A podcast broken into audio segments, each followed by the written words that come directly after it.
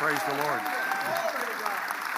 Father, we give you we give you praise, we give you honor, we give you glory in this sanctuary today.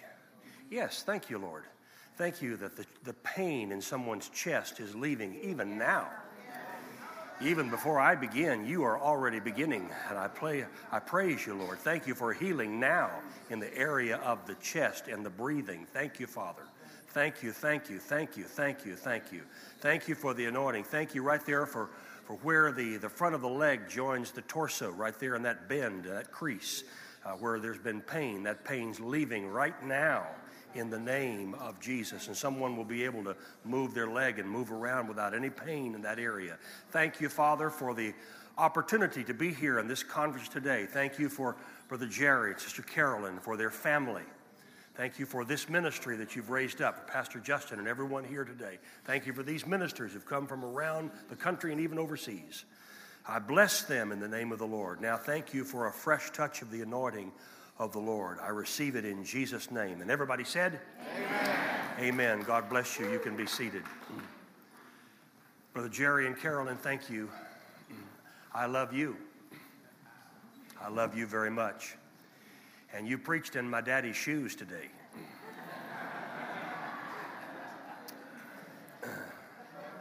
but I'm, I'm going to I'm going to outdo you.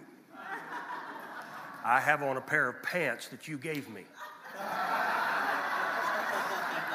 These are Jerry's pants. You may have the shoes, but I got the pants. And what are shoes without pants? he bought these the slacks of a suit that he bought me, and I'm wearing them for him because he wore my daddy's shoes today. Praise God. I think it was in the mid 50s.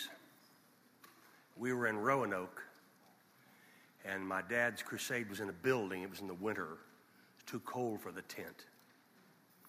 And we were coming out after the last service. And whenever my dad would let me, I would walk the prayer line with him on the last day.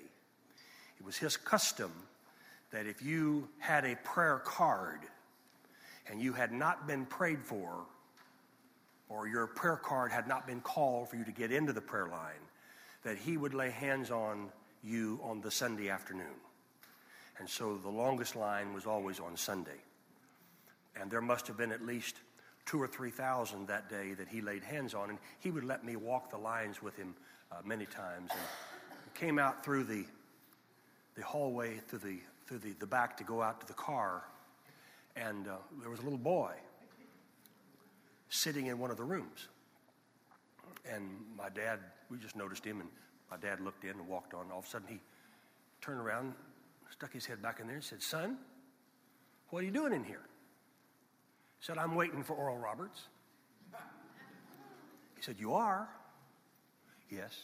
Why? He said, Because I'm supposed to be healed today. So what's your name? Willie. Willie Phelps. I'm Brother Roberts. You are? Well, Brother Roberts, I'm supposed to be healed today. My dad said, Well, Willie, I'm pretty tired. I preached a long crusade. I've laid hands on thousands of people today. How'd you get in here? He said, Well, my mama couldn't get in. The crowd was too big. But she pushed me through a little hole. He said, You find a place and you sit down, because at the end of the service, Brother Roberts will find you.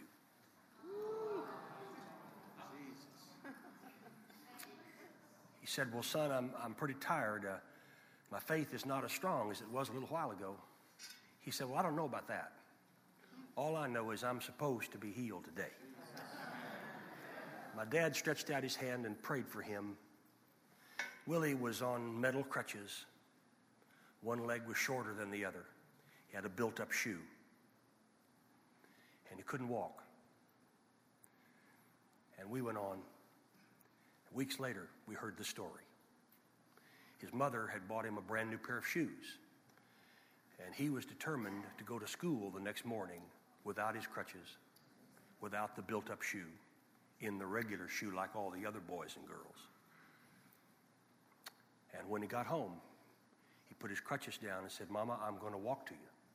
He took off the built up shoe, put on the new shoes, walked across the hall, or across the room, just as normal as any child could walk. Next morning, she took him to school. All the children gathered around him. The teacher had him tell the story. Everyone was amazed. And the teacher said, Willie, it must have cost a lot. Willie said, No, ma'am. It was free. God did it. We were in Jacksonville, where you started with Brother Copeland. And there was a little boy about my age that came up in the prayer line with his mother. He also had uh, a metal rod running up and down his leg. And um, his hip looked funny. And his mother had the prayer card, and Brother Bob DeWeese, my dad's longtime associate, would read the prayer card, then hand it to my dad. When my dad saw it, he saw that the little boy had been born without a hip socket. I don't mean he didn't, he, it had deteriorated. I mean, he was born without one. And his hip was all sunken in, and his leg was sort of shriveled up. And my dad saw that. And there was a big crowd, maybe 10,000. And he said to her over the microphone, Ma'am, I am so sorry. I just don't have faith for a creative miracle. This healing is going to have to wait until the resurrection. That woman, without missing a beat, took the microphone from my dad's hands and said, Oral Roberts, I don't expect you to have any faith at all. You just pray and I will do the believing.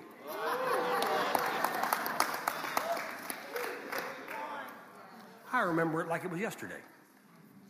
He prayed for the little boy, and seemingly nothing happened at the time. But the next night, when we got to the service, Brother DeWeese had the little boy and his mother up on the platform, and the little boy was running, he was jumping. He didn't have the metal, and his hip was full. And my dad went up and put his hand where the night before it had been all sunken in. And in the night, God had created a hip socket.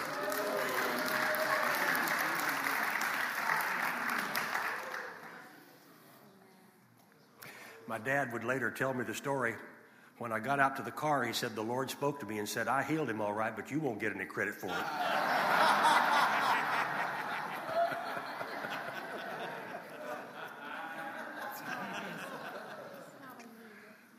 He had three tents the main tent, which seated 12,000, then two other tents, one they called the salvation tent. And after he gave the altar call and people gave their hearts to Christ, he would send them to that prayer tent or salvation tent where pastors would meet with them because as an evangelist, he wasn't going to be staying in town. He wanted to put them in the hands of the pastors and get them into the churches. And then another tent was called the invalid tent. And it was just that. It was a tent filled with people who were too sick to stand in the prayer line. And they would come on stretchers, on cots, on hospital beds with IVs in. The sickest people you can possibly imagine, not unlike what Jesus must have faced at the pool of Bethesda. And it was, a, it was an unbelievable sight. And every time I possibly could, that I, he would let me, I would go with him into that little tent because he would pray for them, those that were the sickest, before he would pray for those in the main service. Most people didn't know about that invalid tent or what happened in there. But there was a sound system. Of course, this was long before video. There was a sound system so they could hear the message and they could hear this, the salvation call. And then, while Brother DeWeese was organizing the prayer line and calling the prayer cards, my dad would go to that invalid tent where he would spend time with those who were too sick to stand in the prayer line.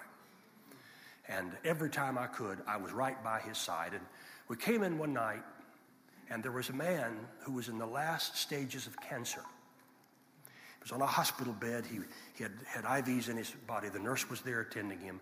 And you could tell the man was right at the point of death. I couldn't have been more than 10, 10 12 years old. And uh, the smell of the cancer filled the air. It was so bad, it took your breath away. And my father leaned over to pray for him.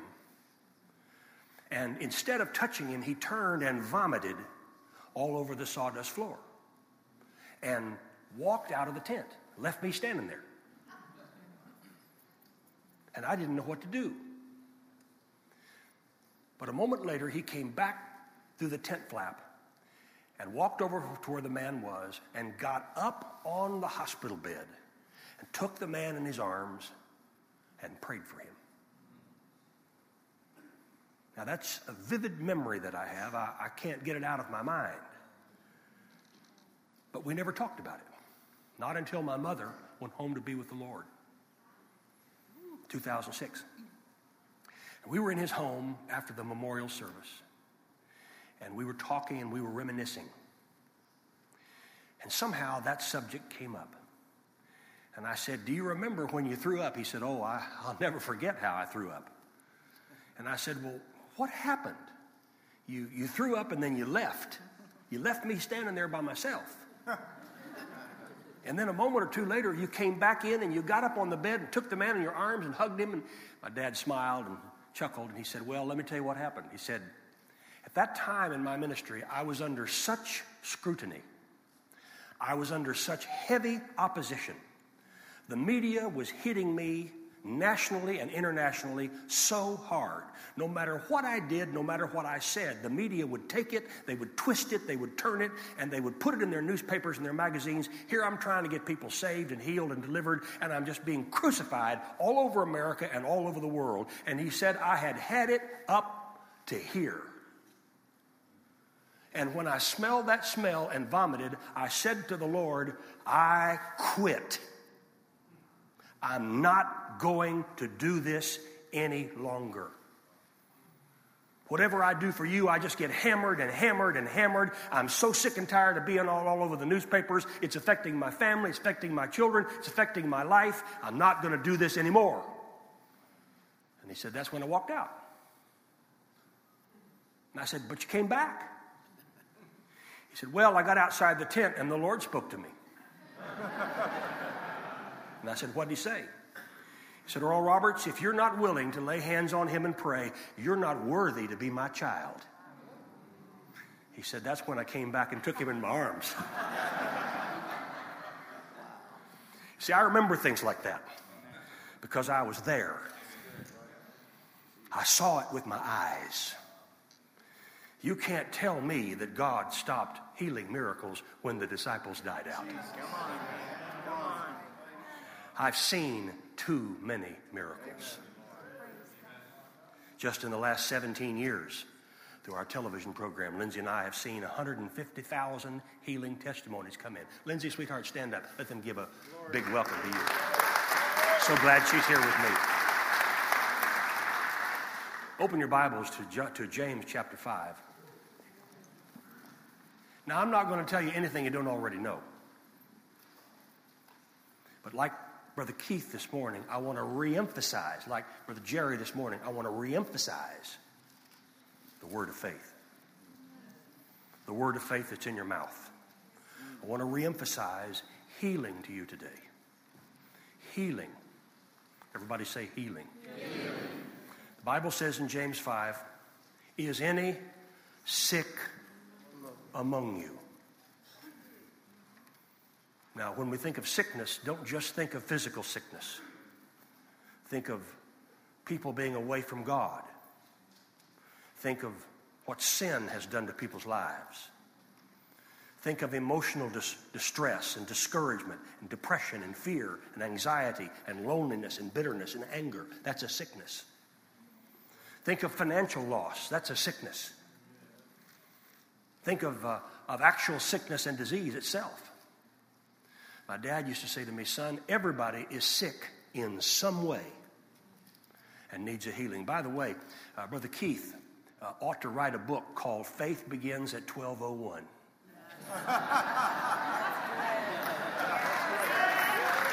Faith begins at 1201. I'm going to tell him that tonight. He's resting, getting ready to preach again tonight. So, is any sick among you? Let them call for the elders of the church and let them pray over them, anointing them with oil in the name of the Lord. And the prayer of faith, not the prayer of doubt, the prayer of faith shall save the sick person, and the Lord will raise them up. That was the early call of the disciples. They had been with Jesus. They knew what Mark or what Matthew 3 says, or Matthew 4, excuse me, that Jesus came preaching and teaching and healing. He preached, he taught, and he healed. That is the full gospel message.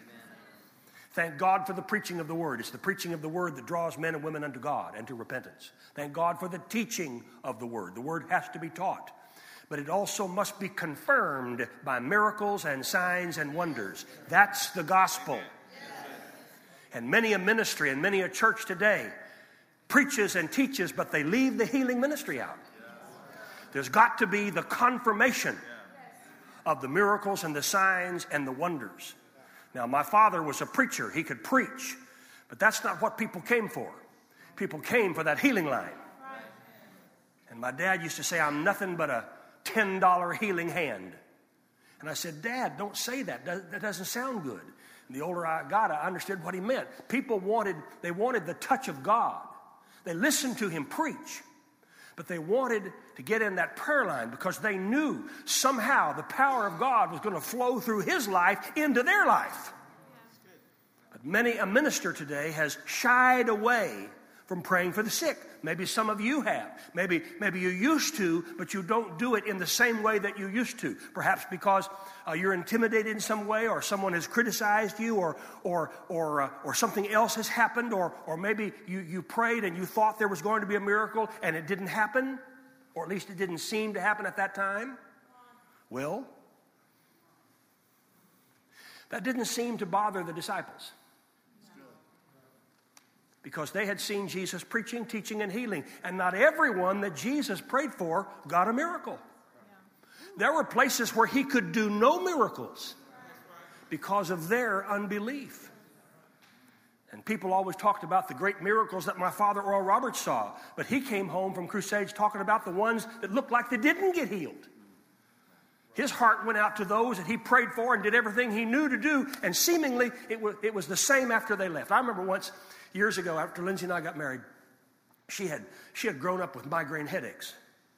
And she was having a migraine headache, and she called uh, my dad and asked him to come and pray. And he came down to the house and he laid hands on her and said, You'll have these, what, three?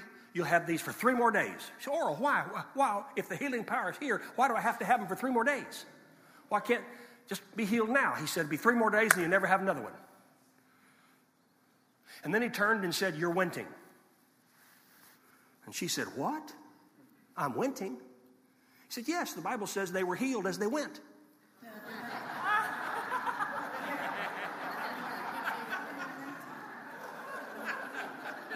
You're winting. Isn't that great? Turn to your neighbor and say, You're, you're winting. Isn't that good?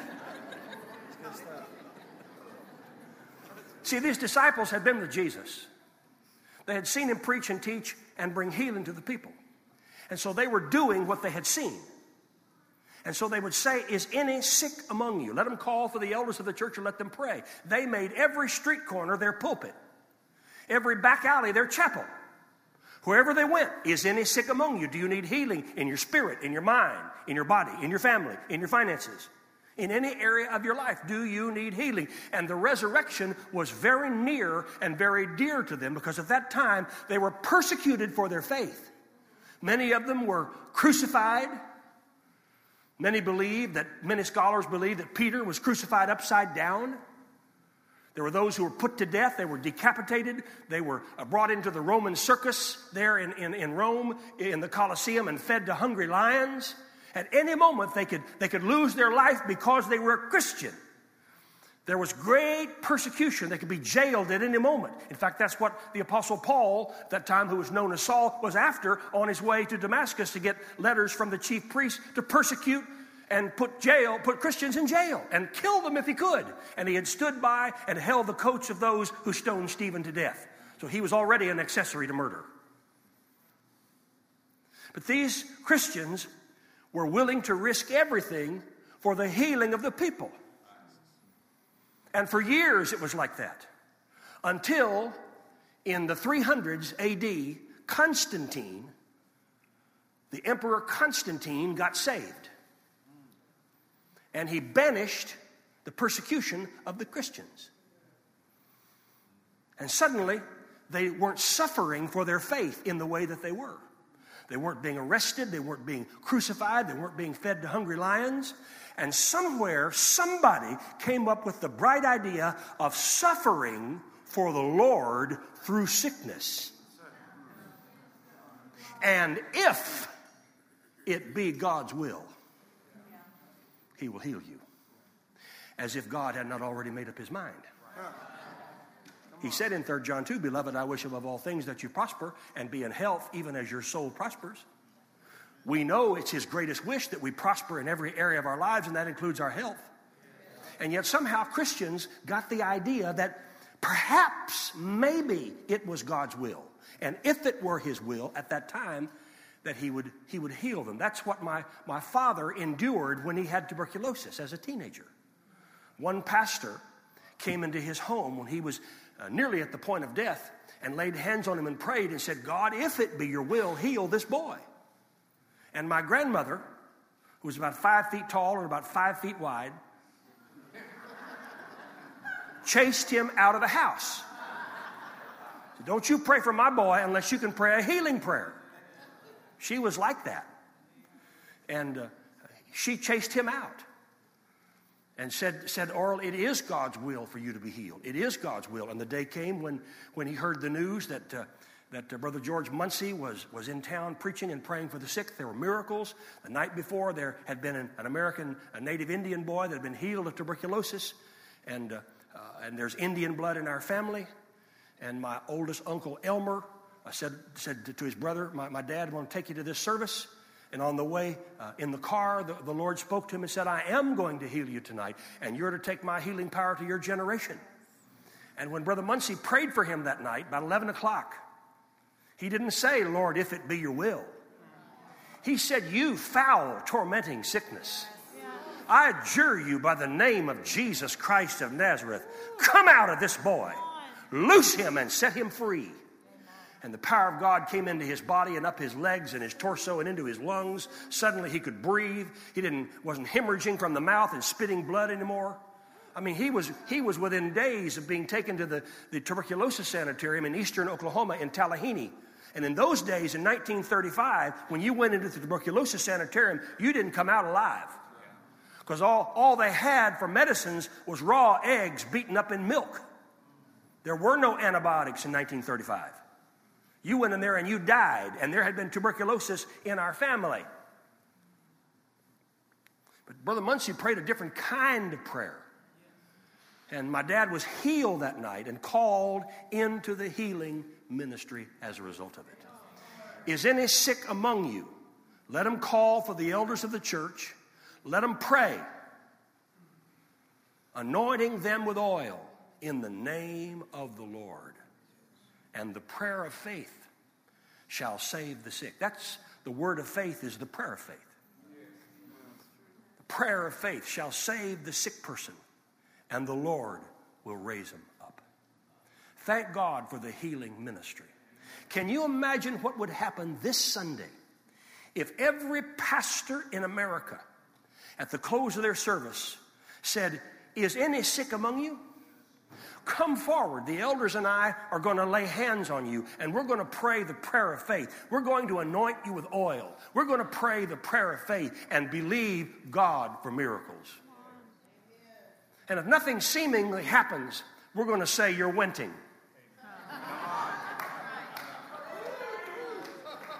You know, every healing is not instantaneous.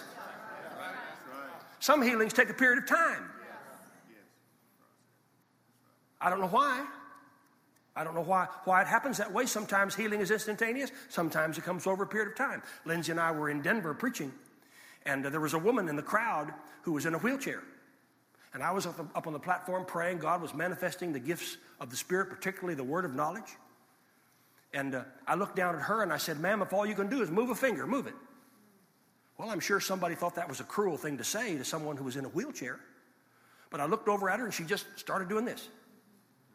She just started. And sometimes you just got to start. And I prayed for others and I looked and she was moving her arms and her shoulders. And uh, uh, I looked I looked again and she was moving her legs and moving her body in the chair. I looked up again and the chair was empty and she was up walking. She started. Now, one of the main reasons I believe why many ministers do not pray for the sick is because they are afraid of failure. What if it doesn't work? Well, what if it does? Do you think they'll get sicker if you pray? What have you got to lose? Those who stood up here, Brother Jerry and I laid hands on this morning, what do they have to lose? They've got nothing to lose and they have everything to gain. But we as ministers, we, we take it so personally, thinking that we are the ones who can do the healing. And we think if we don't have a certain method, if we don't get a running start at them, you know, and leap when we put our hands on them, and if we don't say the right word and we don't emphasize our hand at the proper moment. Don't you know that the healing power really has nothing to do with you? It's God.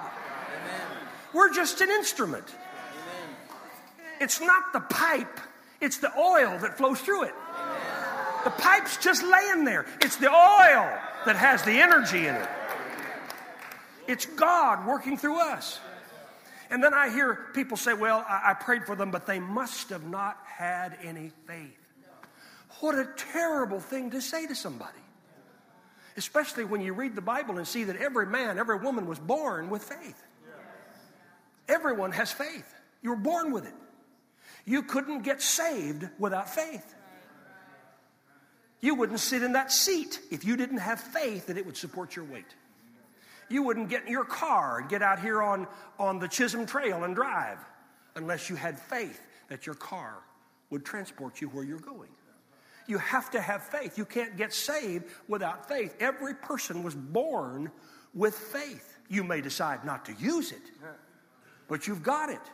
And for someone to say to a sick person, you must not have had any faith, what a terrible thing to say to someone. Well, what do I say? I, you know, there's a moment there where, where it's awkward, you say, and I, I, I don't know what to do. I don't know what to say. Well, let me tell you what I do. I always say, look, I'm standing in faith with you, and I'm not coming out of this prayer of agreement in Jesus' name until the miracle is fully manifested. Amen. I'm standing with you in faith. I'm calling forth your healing every day of my life until the manifestation comes. You talk about helping people. Your job is not to heal. Our job is not the healer. Our job is to pray. The miracle is up to God.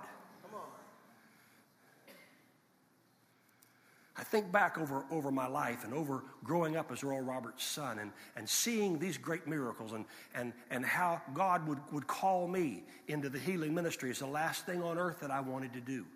You mentioned that this morning, Brother Jerry. I, you, you, were in the paint and body business. You weren't interested in being in the ministry, neither was I.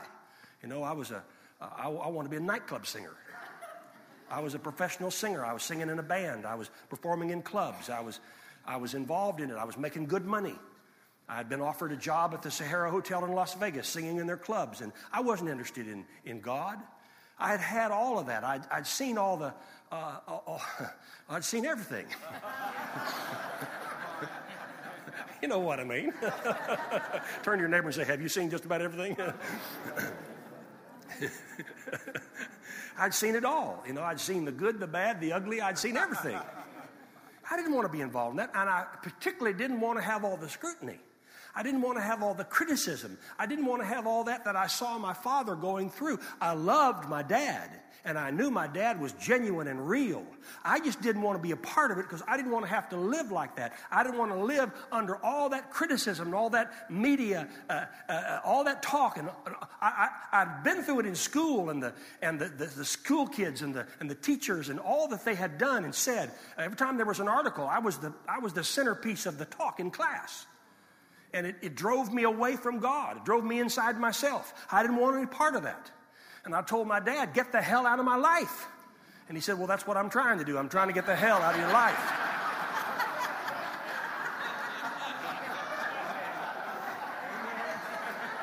And I'm just saying.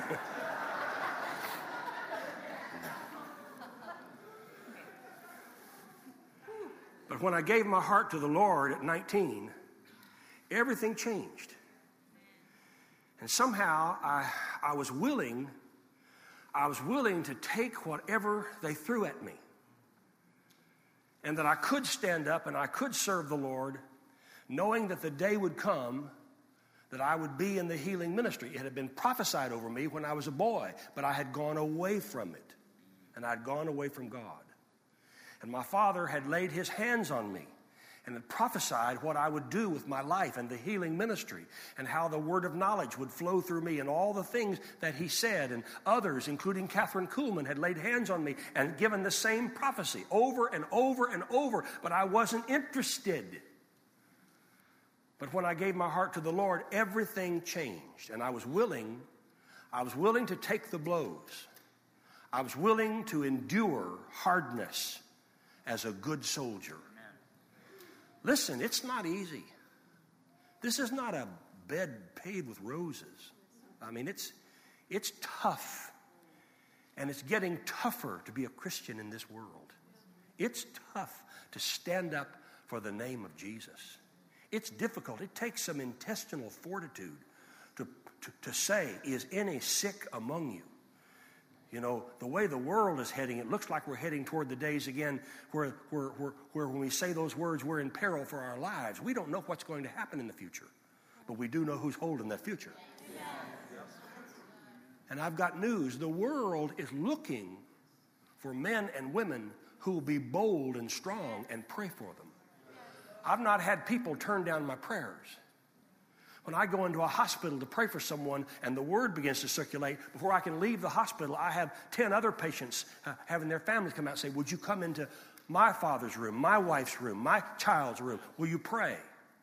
Something about people. There's a, my dad used to say, there's a God shaped vacuum, Pastor Earl, a God shaped vacuum in every person. Everyone is reaching out for God in some way. And when they see someone that represents healing, they want their prayers. They may be a Christian, they may not be a Christian, but they, something about the way we were born. We want healing. Everybody wants to get well. And I thank God. I, I, noted what you said this morning about your doctor who said something magical has happened. He didn't know how to say, he didn't know how to say it, but he knew something special had happened to you. He, he didn't know how to put words to it. But he knew something supernatural had happened. And the world is looking for the supernatural. And we've got the supernatural. We've got it. All we have to do is to believe God and to say, I, I avail myself. I, I, preached at a conference not long ago. And by the way, I, sh- I should tell you this story. I guess it was maybe a year or two ago. I got up, it was about 5 o'clock in the morning. I'm normally up at 5. I had my prayer time. And I, I, got up and I was sitting on the side of the bed and I just kind of, you know how you do, you rubbing my eyes and trying to wake up to get up and go into the other room and pray. When the Lord spoke to me. And he said, Your crusade days are over. And I said, Lord, what do you mean? My crusade days are over. He said, Your, your crusade days are coming to an end.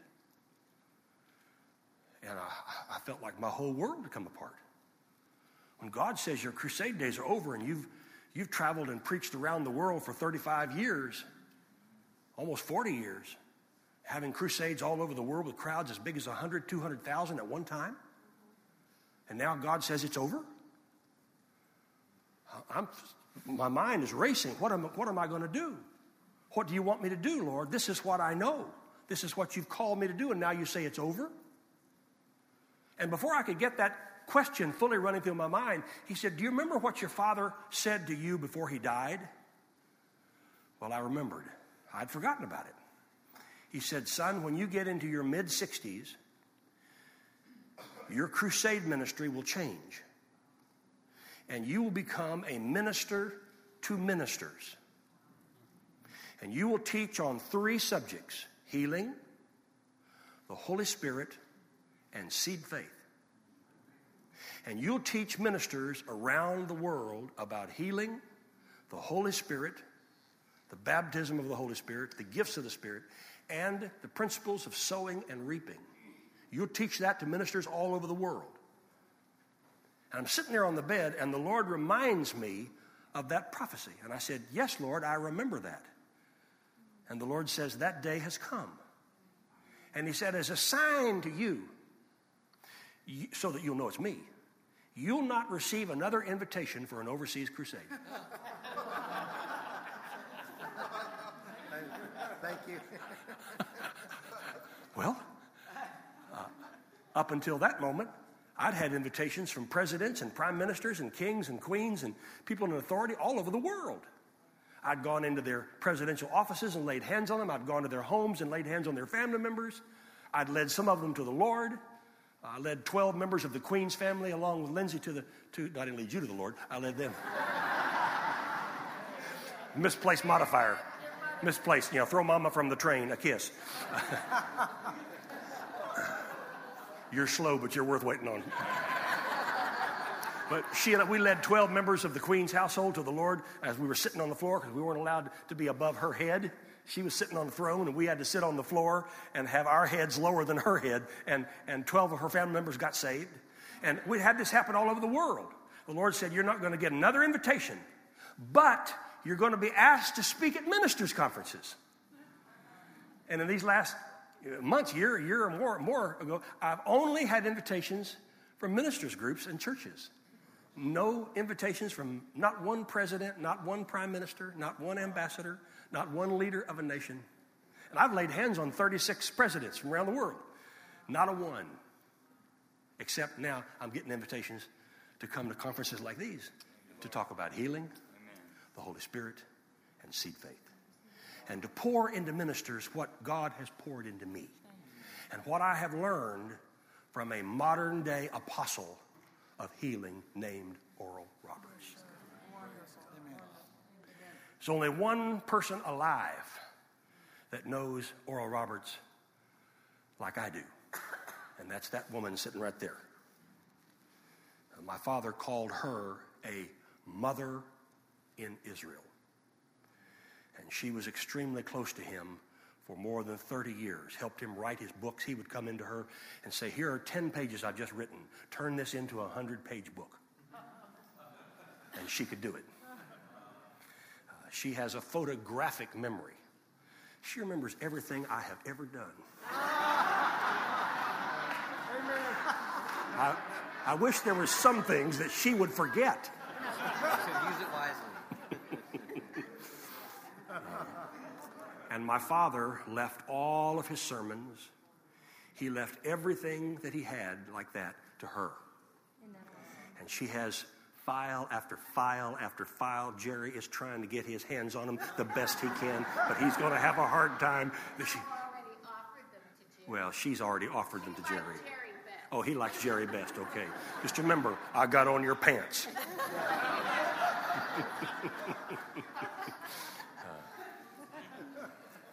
But this business of the supernatural, people are looking for the supernatural. And they see you and they they sense the anointing. They know there's something different about you. They may not be able to verbalize it. They may not be able to explain like that doctor. They may not be able to explain it in, in the way that that uh, you would understand, but they know. Something about them, their senses that God ability that's in them, they know there's something different. It's like when I was in Ghana uh, preaching, and, and I went to see uh, President Rawlings when he was in office. I laid hands on four presidents in Ghana. And Rawlings was a big man, much bigger than me, bigger than my dad. His hands were half again the size of mine. Big man, big hands. And when we prayed at the end of the meeting, uh, afterwards, he wouldn't let my hand go. He just kept holding my hand. And he said, Dr. Roberts, I've held many hands in my life, some hands hot and some hands cold, but your hand has the right temperature. He didn't know how to say what he meant. He was talking about the anointing. He just didn't understand how. He couldn't use the right words, but I knew what he meant. He knew it, but he didn't know how to say it. And I said, Well, Mr. President, it's not me. It's not my hands. It's the anointing that I carry. That's what you feel. That's what you feel when I come in the room, but it's not me. It's God in me. And that's how people feel about you. When you come into the room, you represent salvation, you represent healing, you represent the Holy Spirit. You are God's ambassador. And when you come into a room, someone has entered the room. And everything changes when you come into the room. And when you go into a hospital room to pray for someone, it's like someone has thrown out a life preserver because you've come into the room. And people feel you, that they don't know how to say it, but they know there's something different. And we've got to rise to the occasion and be that person. We've got to allow that, and we have to be willing to take the blows because of it.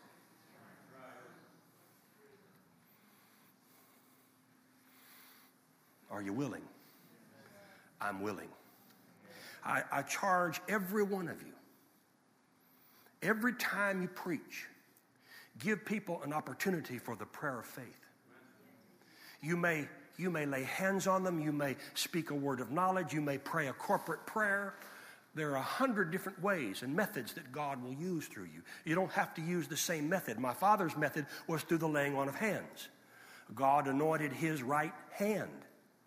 And that's the method that God gave him. God gave me an operation of the word of knowledge. It's different. It's not any better. It's just different. Right. But it's, it's hooked up to the same, it's, it, it's, it may be a different pipe, but it's hooked up to the same, same tower. It's the same, same God. Uh, T.L. Osborn did not go out into the crowd. He couldn't go out into the crowd. There were too many people. So he would just stand there on the platform and hold out his hands and pray. And people would come by the thousands with healing miracle testimonies. My father uh, couldn't do it that way. He, he, had to, he had to lay his hands on you because that's the method that God gave him. Wasn't any better, it's just different. And, and we often think, well, if we don't do it the way Oral Roberts did it, or if we don't do it the way Brother Jerry does it, or if we don't do it the way Kenneth Hagin did it, or, or we don't do it the way uh, Brother Copeland does it, then, then it won't work. Lindsay and I, you mentioned Brother Hagin about a half dozen times this morning, so did uh, Pastor Brother Keith, but Lindsay and I were sitting in a camp meeting in Tulsa, and Brother Hagin was preaching. And we were sitting on the front row, we were just enjoying ourselves and enjoying the service and enjoying Brother Hagin and his message. When all of a sudden, uh, he said, And now Richard Roberts is going to give the word of knowledge.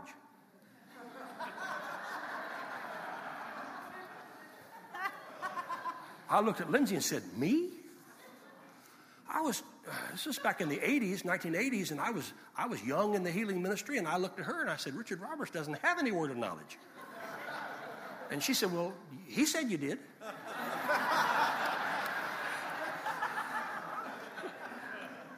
well, are you going to help me? No. You're on your own, buddy. And Brother Hagin comes walking off the platform with this other microphone. And I kept saying, just go back up there. Go back. You're, you're preaching good. You, you don't need me. And he just kept coming and kept coming and kept coming, handed me the microphone. Now, there are about 10 or 12,000 people in the room. And I said, God, I, I, I, just, I just came to be in the service. And he, he handed me the microphone, and I didn't know what else to do but to stand. And when he handed me the microphone, instantaneously, the word of knowledge began to flow.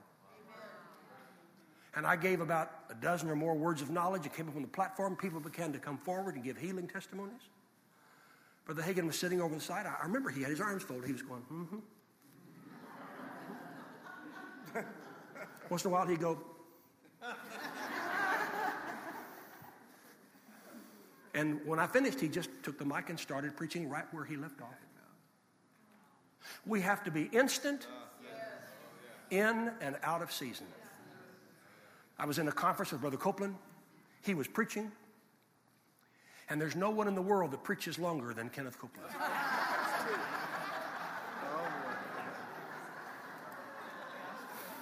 He learned it from my father. My father could preach for two hours and then lay hands on people for three hours. And Kenneth learned that from him. Kenneth is in the middle of his message. I'm sitting on the platform behind him with a bunch of other ministers.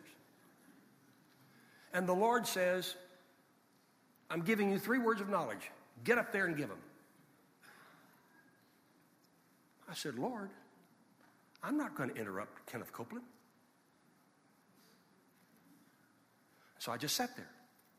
Second time I heard the Lord say, Get up there and give three words of knowledge. I said, Lord, I'm not going to interrupt Kenneth Copeland. That's rude.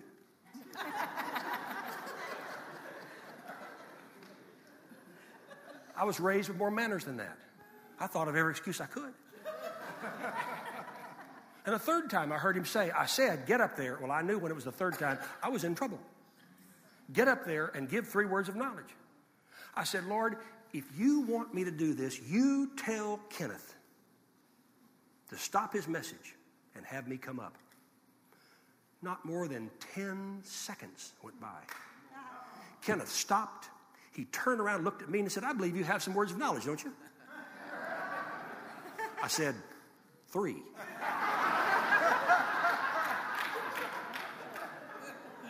said, Come up here and give them. So Kenneth pulled up a chair.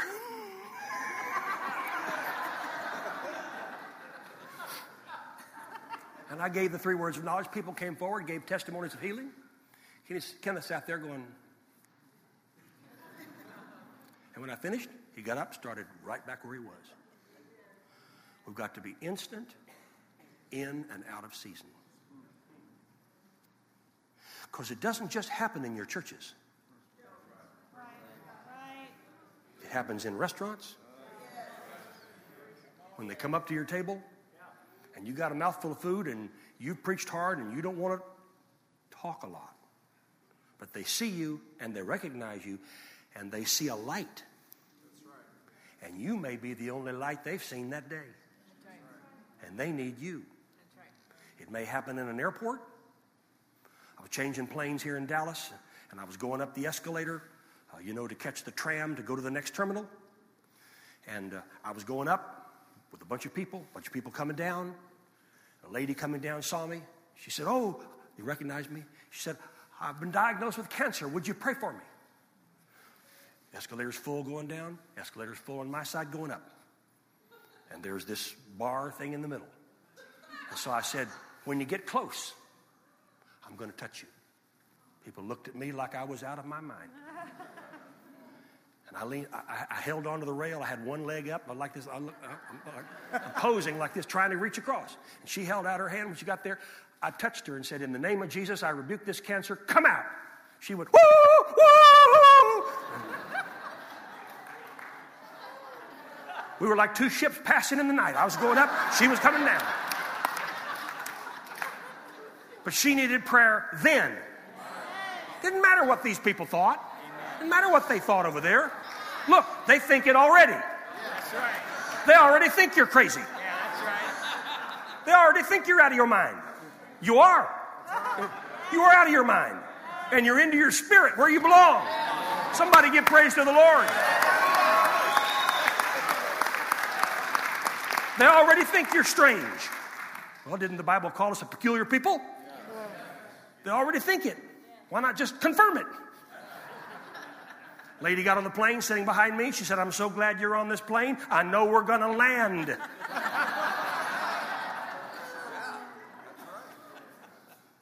yes, because I have an assignment. And here's my flight going home. You want to say flight home, you know? We, we are to be light.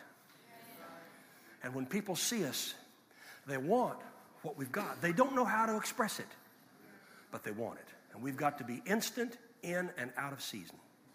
And we've got to understand how to pray one for another. God may, God may give you words of knowledge. God may have you have a prayer line. He may, he may do it through you and through your elders. Uh, he may do it through a mass prayer. But do it. It's not the method, it's the obedience in doing it. I'll tell you what, if every pastor would do that this Sunday, there would be miracles all over this nation. That's right. Amen. I was invited to come to a crusade to give the benediction. I didn't want to go. I didn't want to be on the platform. Um, I didn't know why they invited me to come. I felt so out of place. I was so uncomfortable. But I went because this man uh, asked me to. And when I got there, the Lord gave me a number of words of knowledge. And I said, Lord, this is not my meeting. Uh, I feel out of place. You'll have to make a way because this group of people don't go much in for miracles. And I sat there on the platform. I wrestled all night what to do. And it came after the man gave the altar call. And he said, I'm leaving. And he turned and left, and they turned it to me to give the benediction. And I walked up to the microphone, and a word of knowledge was flowing. And I, I, I said, God, I, I can't do this. This is not my meeting. I, it's not going to be accepted in this particular crowd. And so I prayed a, a, a very sincere prayer, and I left. And I've carried that for years in me. What if I had obeyed and done it regardless? I don't know. Did I make a mistake? I don't know. All I know is I had the unction to obey God, and I didn't do it. And I've wondered through these years what would have happened in that crowd because there was an opportunity to pray for people's healing, and I didn't do it. And that's something that I don't ever want to happen to me again. I want to be available to pray over the needs of people. And I want to learn in my own humanity how not to be too busy to do it. If it's in a restaurant, if it's in a hotel, if it's in a Walmart, if it's in an airport, if it's in a service, wherever it is, I want to learn how to be available how to be the man of God that He's called me to be, how to find a way to set aside my own idiosyncrasies and be available. Because I got news people are sick. With all the great doctors, with all the great medical institutions, and thank God for them, with all the great diagnostic equipment and all the medicines that have been discovered people seem to be sicker than they've ever been. Yeah. Not many vacancies in the hospitals. They're full because people are sick. And thank God for the doctor. Luke was not a former physician. Paul called him the beloved physician. And while Paul was praying for them on the island of Melita, Luke was treating them medically. Thank God for the doctor. But where is the prayer of faith that goes with the work of the doctor? Jesus said, They that are sick need a physician. Well, the word also says that we're to pray one for another for our healing. Come on.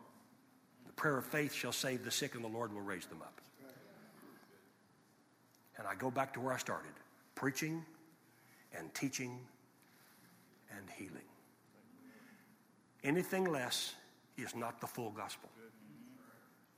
If you're just preaching and teaching, you're not fulfilling the call on your life.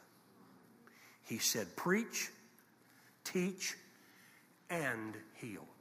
Not that you and I can heal, but that we pray for God to do the healing. And I get back to the scripture in James Is any sick among you?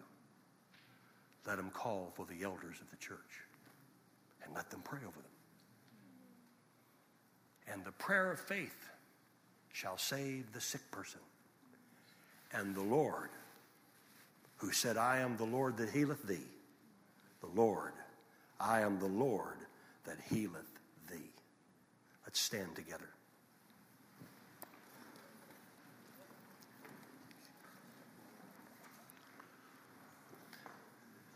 Let's have a demonstration. Let's have an act of faith. Let's turn toward one another and make groups of two or three. And let's lay hands on one another. Bible says, pray one for another that you may be healed. It means that you pray for their healing, and as you pray for their healing, that healing can come back to you. I remember years ago, there was a woman who worked in our ministry who was diagnosed with cancer. And she went around praying for others who had cancer, and God healed her. Pray one for another that you may be healed. You're not only praying for their healing, but when you pray for their healing, that's a seed that can come back to you. So just begin to pray for them. Lay hands on them right now and pray the prayer of faith. Don't pray, Lord, if it be your will. Instead, take authority over the problem. Command it in Jesus' name to come out.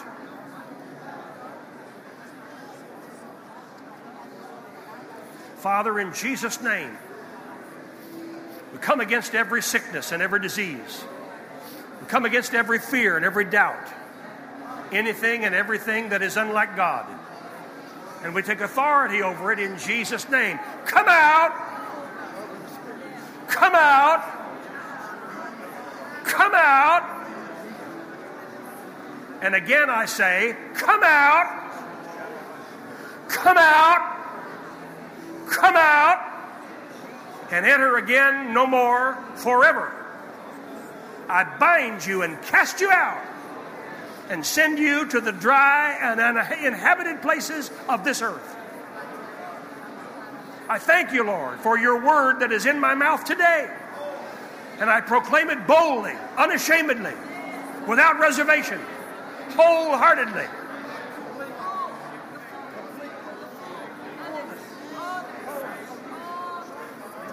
Meshtiatanaka sombra kasa. Ke sondo kosondi kisimbra kasa yatsa. Meshandi siatanakasia. Shobra sandi atanakasambra.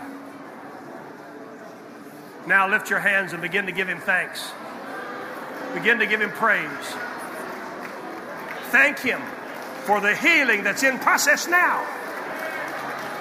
It may be instantaneous, it may come over a period of time. Thank him for what's in process now. It's 1201. Let's use our faith. It's 1201.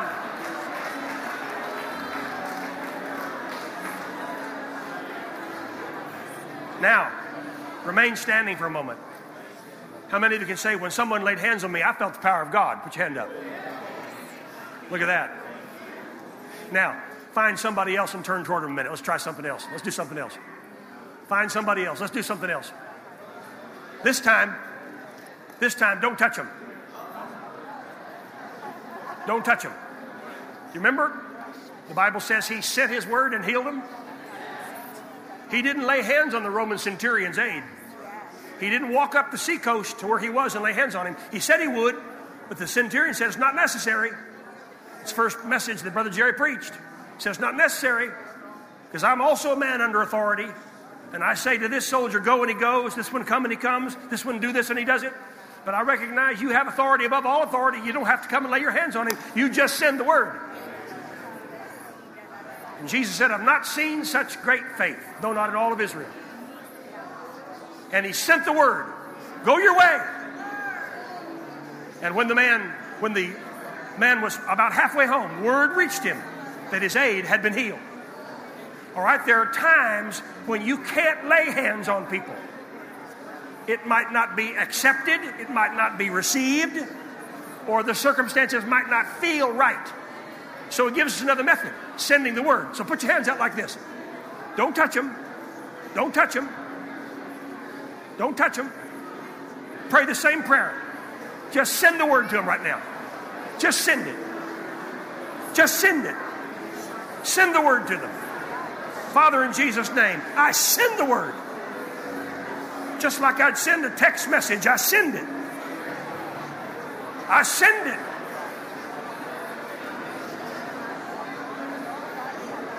I send it. I hit the send button. I send it in the name of Jesus for healing, for deliverance, for God's miracle power in every area of your life, from the crown of your head even unto the soles of your feet. Backs are being healed right now. Feet are being healed right now. A spinal injury is being healed right now. A throat is being healed right now.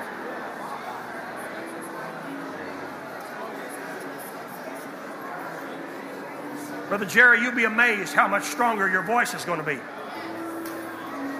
You'll be amazed. It's going to be a miracle. Because the thought has crossed your mind, will my voice ever fully come back? Oh yeah, be better than be better than ever. And it will not lose that good Texas accent or Louisiana. now lift your hands unto the Lord and give him thanks. Give him praise. Give him honor. We thank you, Father. We receive. We receive. We receive. We're using our faith today. The word of faith is in our mouths. And we believe. And we won't take no for an answer. In the name of Jesus. Now, I want to see the hands of those who felt the power of God when someone just stretched their hands out toward them. Look at the hands. Look all over. Well, be seated for just a minute. Praise God. this is what God has told me to do healing, the Holy Spirit, and seed faith. And we were having dinner a few weeks ago with both Jerry and Carolyn. And uh, that was when Jerry asked me if I would be a part of this and take the other services that he would normally preach. And I was, I was overwhelmed. I, I wasn't expecting that. Because this is the first one of his conferences I've, I've ever been in. And uh, so I'm overwhelmed by the invitation. But I, I said to him, Well, what do you want me to do? He said, I want you to follow the Holy Spirit. Well, I said, How many times will I be speaking? He said, Three times. I thought of healing, the Holy Spirit, and seed faith. That's just a little preview. we were sitting at lunch today, and if there's a better restaurant to have catering from than Babes, I would like to know what it is because I want to eat there. Because I am in love with Babes. But uh, one of the ministers here from Boston was reminding me of a story that my father told him, and I said, I just might tell that uh, this morning. So before I sit down, let me tell you a story that I think will bless you. I'm not sure what year it was. It was in the early 50s. It was, it was uh, probably when I was two or three, so I, I, obviously I don't remember it, but, but I've heard the story from my father all my life. He was in Miami, and he had stretched his tent and was having a great crusade, but there was a tremendous uh, there was tremendous criticism that was coming against him. The media was against him. And there was a group of atheists in the city who had gone uh, to a judge and, and uh, required that he stand before a Miami district judge and swear under oath that he did not have some type of electric device up the sleeve of his right arm. This was in about 51 or 52. I was about three or so. And my father stood before a federal judge and swore an affidavit under oath that there was nothing up his sleeve when he prayed for the sick. Now, this is in America. This group of atheists were so unhappy and so outraged that my father was having a crusade, that they, they announced publicly that they were going to perform a citizen's arrest. They're going to come to the crusade and they were going to arrest my father and put him in jail for what they call practicing medicine without a license because he prayed for the sick. And that group had already performed a citizen's arrest on Jack Coe in one of his crusades, and they actually got him behind bars for a couple of hours. They couldn't make the charges stick, but however, he was actually in jail for a couple of hours before he was bailed out. And my father did not want to go through that humiliation. And he was very concerned and very worried. They'd put out the word that that night they were coming to arrest him and close the crusade down. And he was very concerned about it. His habit was that uh, about three o'clock in the afternoon, he would go to the hotel room and close the doors and shut everyone and everything off. And he would take a short nap, and then he would get his Bible and pray and get his message for the night for the service. And as we grew up, we all knew what that meant in a crusade. We, he, they usually rented two rooms and, uh, for him and my mother and, and us as children. And we knew at 3 o'clock we had to go into the other room and we couldn't make a sound because he was going to take a nap and get prepared uh, for the service. So, so I wasn't old enough in this one to remember that. But he said, I went to bed and slept for a little while, about 3 o'clock, when all of a sudden I was awakened by a hand on my shoulder. And he said, I thought it was your mother. And I sat up on the side of the bed, but there was nobody in the room. And he said, I was keenly aware that God had awakened me. And he said, I sat on the edge of the bed and I said, Yes, Lord. And the, he said, The Lord said to me these words Oral Roberts, expect a miracle. Expect a miracle. That phrase became a catchphrase, went around the world. That's how it happened. It came about in a hotel room in Miami, Florida, in about 1951. He went to the crusade that night. The atheists never showed up. And the crusade was one of the greatest healing crusades Miami, Florida ever had. Years later, as I grew up, he said, Richard, let me tell you what else the Lord said to me that day. And I'd never heard this part. He said, not only did he say, Oral Roberts, expect a miracle, but he also said, Oral Roberts, expect a new miracle every day. So everybody say, expect a miracle. Expect a miracle. Turn to your neighbor and say, expect a miracle. Isn't that a faith building word? Talk about a word of faith. Turn to somebody else and say, expect a miracle. Find one other person and say, expect a miracle. Now turn to him and say, expect a new miracle every day.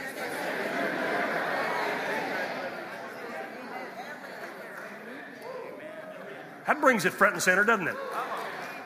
Not just expect a miracle somewhere, somehow, but expect a new miracle every day.